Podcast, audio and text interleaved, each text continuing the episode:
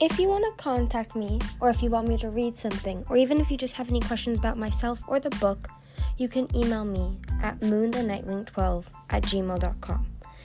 The email will be in the description. Now back to the book. Hello and welcome back to my podcast. Today we're reading Chapter 9 of Wings of Fire The Hidden Kingdom. Glory wasn't quite sure how she knew this was not an ordinary hole in a rock. It looked like a hole, dark, with smooth stone edges, and just big enough for a full grown dragon to pass through. A moss curtain partly covered it in a way that didn't look quite accidental enough. But looking into it made her head spin, as if she was standing on the edge of a cliff in high winds. A faint sound whistled out of the hole, like a storm howling on the far side of the world. She could sense that this hole opened into a tunnel, and the tunnel went somewhere. It was impossible. She could.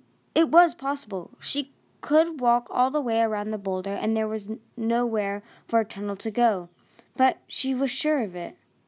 Starflight, she said as calmly as she could, what do you think of this? The Nightwing climbed up beside her and peered around the boulder and jumped back when he saw the hole, a tremor shivering through his wings. I think it's horrible, he said. Can't you feel it? There's something horribly wrong with it. Like someone ripped a hole where there shouldn't be one. Don't go near it. I think I have to go in, Glory said. You say that like you're not terrified, Starflight said, but I can see your scales turning the same pale green that mangroves just were. That means frightened, doesn't it? Don't try to read my scales, Glory snapped. She, deliber- she deliberately turned herself black as he was. It's not a coincidence that this that it's not a coincidence that this hole is here, close to where at least one dragon disappeared. Maybe Orchid, or- Orchid went through, or maybe something came out and got her. Um, exactly, Starflight said, and she was never seen again. I'm pretty sure you just made my point for me. I promised I'd figure this out, Glory insisted, not run and hide the moment we find a clue. Chloe, Clay joined them, his wings drooping. His jaws were finally free of the rubbery red fruit. There was nothing I could do for the sloth, he said. It was too far gone. said Glory's sloth mournfully. Glory looked over Clay's shoulder at the still silvery gray, gray figure flopped on its on the ground. Is it dead? she whispered. He nodded. I didn't want it to leave it. I didn't want to leave it in pain like that. But you're not going to eat it? She tilted her head at him. Seems like a little. Seems a little heartless, you know. And from this, he said, and from the smell of it, it would probably make you sick. Starflight pointed out. I wonder what what bit it, and whether it has any connection to the hole, hole to this hole. Clay noticed the hole for the first time and flared his wings in surprise. Creepy, he yelped. What? Why is it so creepy? Glory wants to go in there, Starflight said, rolling his eyes. Clay stalked up to the hole, sniffed it, and nodded thoughtfully. Yeah, we probably have to. No, we don't, Starflight cried. He curled his wings in toward his body. That's insane. There could be anything lurking in there. Including the answer to what is attacking the rain wings, Glory said. I'm going in. You two wait here. Clay pounced on her tail and sat on it. Ow! Glory yelped, trying to wiggle free. Get off, you giant lump! We might be doing we might be doing this, but we're doing it sensibly, Clay said. As in tomorrow morning when it's not almost dark with backup and a rope and a plan. Tomorrow morning? Glory shoved him as hard as she could, but he didn't budge. I want answers now. So, sounds like something Tsunami would say, Starflight said with a smug face that meant he knew she wouldn't like the comparison. You are so asking to get bitten, Glory growled. She star- stared at the boulder for a moment, thinking. Rushing in was the thing Tsunami would do. Glory could be sensible and patient and said, All right, we can wait until morning, but I'm staying right here to watch this hole. I don't think it's going anywhere, Starflight said patronizingly. Yeah, but maybe I'll see something go into it, Glory said, or come out. Starflight backed away from the hole in a hurry, his wings twitching nervously. I'll stay with you, Clay said. Starflight, bring the others back here in the morning, along with the longest, strongest vine you can find. And tell Mangrove we'll be here all night, so he can go home, Glory said. Try to be a little sympathetic if you can muster that. Like, please point out that we haven't found Orchid's dead body or anything. All right, Starflight said, taking several more steps back. Don't do anything stupid while I'm gone. We'll try to contain ourselves, said Glory. He flew off into the trees, and as the shadows quickly swallowed him up, she noticed how dark it was already, especially down at the bottom of the forest. There was probably still a little bit of sunshine up in the treetops, but night was coming on fast. She realized she was a bit relieved that Clay had stopped her from going into a hole. She needed to be able to see in the dark like Tsunami, or breathe fire like the others if she wanted to explore with no light.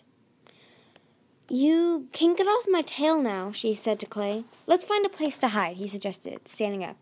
Ooh, and maybe something to eat. Are you hungry? I'm hungry. Shocking, Glory said with a laugh. With a laugh. You know, there's still enough of that. You just, you know, there's still enough of that fruit left stuck into your teeth to make a whole nother meal. I know, Clay said ruefully. He ran his tongue. He ran his tongue across the gummy red bits stuck between his white teeth. But I kind of wish I had a sheep or a cow instead. Sorry, Glory said. You probably won't find any of those here. She spread her wings and leapt into the low branches of a fat gray tree. Vines covered in purple moss hung in long loops all over the tree. And, and another, skinnier tree seemed to be growing up from the fat one, winding its way winding its trunk around and around it like a monkey's tail. They found a spot where the branches wove together thickly enough that they could both lie down without worrying about falling off. Through the vines, Glory could watch the hole in the boulder, although it, too, was rapidly disappearing in the growing shadows. Clay curled up to her, close to her, but not touching her, what she appreciated. She wondered if other rainwings preferred to be touched, or if it was just a special thing of her own. Picked, picked up, picked up from living with three guardians who hit her almost as often as they looked at her. Let's be fair, she thought. Webs, she thought to herself, Webs never hurt him, me himself. He just let the other two do whatever they wanted. So whenever Kestrel or Dune felt frustrated, whenever the war was going badly, or someone screwed up in battle training, or there wasn't enough dinner for everyone, or they just remember, or they just remember they had a rainwing instead of a skywing who was supposed to be in the prophecy. Glory was an easy target for angry call swipes or vicious tail thumps. Well, whatever, she thought furiously. I'm free now, and Kestrel and Dunes are both dead. She reached up and stroked the sloth curled around her neck. It snuggled in to her talon with, with a soft warble. How does it feel to be home? Clay whispered after a while. His shape was just blacker. His shape was just a black outline in the dark beside her. Glory coiled her tail around the branch. She'd been avoiding thinking about this ever since visiting the hatchery.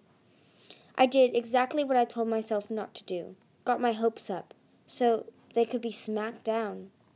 It doesn't really feel like I am home, she said slowly. The sun time was great, and I like all the fruit, but the other dragons, I don't know, it's weird. I thought they'd be more like like me, but they're nothing like me at all. Clay wings rustled. I thought the same thing, he said. I thought the guardians and the squirrels must be wrong about rainwings because you're never lazy or boring, but I guess you're just different from all the others. Maybe I'm not really, Glory said. Maybe, I'm not really, Glory said. Maybe more sun time would make me as lazy as they are. She remembered the Sky Kingdom again and the warm, hypnotizing feeling of sleeping in the sun all day long. I doubt it, Clay said. Not all rainwings are the same. You'd be different no matter where no matter where you grew up. I wonder, Glory thought. And even if I am, what do, what good does that do to me? No, not different enough to be part of the prophecy, she said. I'm still not a skywing. We don't want a skywing, Clay said firmly. Have you thought about what to do next? Like, if we all go look for Blaze, you you don't want to stay here, do you, with your tribe? I have no idea, she thought. Shh, Glory said suddenly. Listen, they both fell silent. The rainforest was full of strange noises at night. Hidden birds hooting, hooted and squawked. The branches shook and rustled as if animals made the as if animals made of wind were rushing through them. A chorus of burps and gurgles came from the stream, which Glory guessed was ga- a gathering of frogs. But now there was something else, something stamping slowly on enormous feet. Stamp, slither, stamp, slither. The Sloth had a stranglehold on Glory's neck. She could feel it shaking, and she was her- sure her own scales were turning green with fear, and she had forced all her energy into staying black. Then something made a sniffling, snorting sound. Slither, slither. It was near the pond now. It stopped moving for a long moment. Glory wasn't sure whether she imagined the great hulking shape she thought she could see, like shadows within shadows. Crunch, slurp, slurp, crunch. Gulping and smacking sounds followed, and then abruptly stopped again. Stamp, slither, stamp, slither. And as suddenly as it had arrived, the creature vanished again. Glory strained her ears, but she couldn't hear any footsteps retreating into the forest, or the crackling of branches underfoot.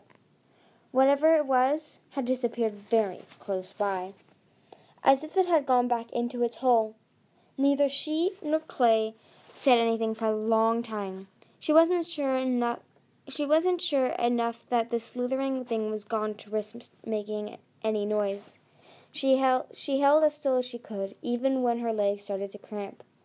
After what seemed like hours, she heard soft snoring coming from Clay's perch. She adjusted her wings and tried to sleep too, but every noise made her heart thump fiercely, and all she could do was swim in and out of a drowsy of a drowsy haze for the rest of the night. It was a le- relief when the sun finally started to drift down. It was a relief when the sun finally started to drift down through the leaves again. She sat up, rubbed her tired eyes, and glanced down to the pond, and glanced toward the pond and the boulder. The dead sloth was gone. All that remained were a few tufts of gray fur and some blood spattered leaves soaking into the wet, wet ground.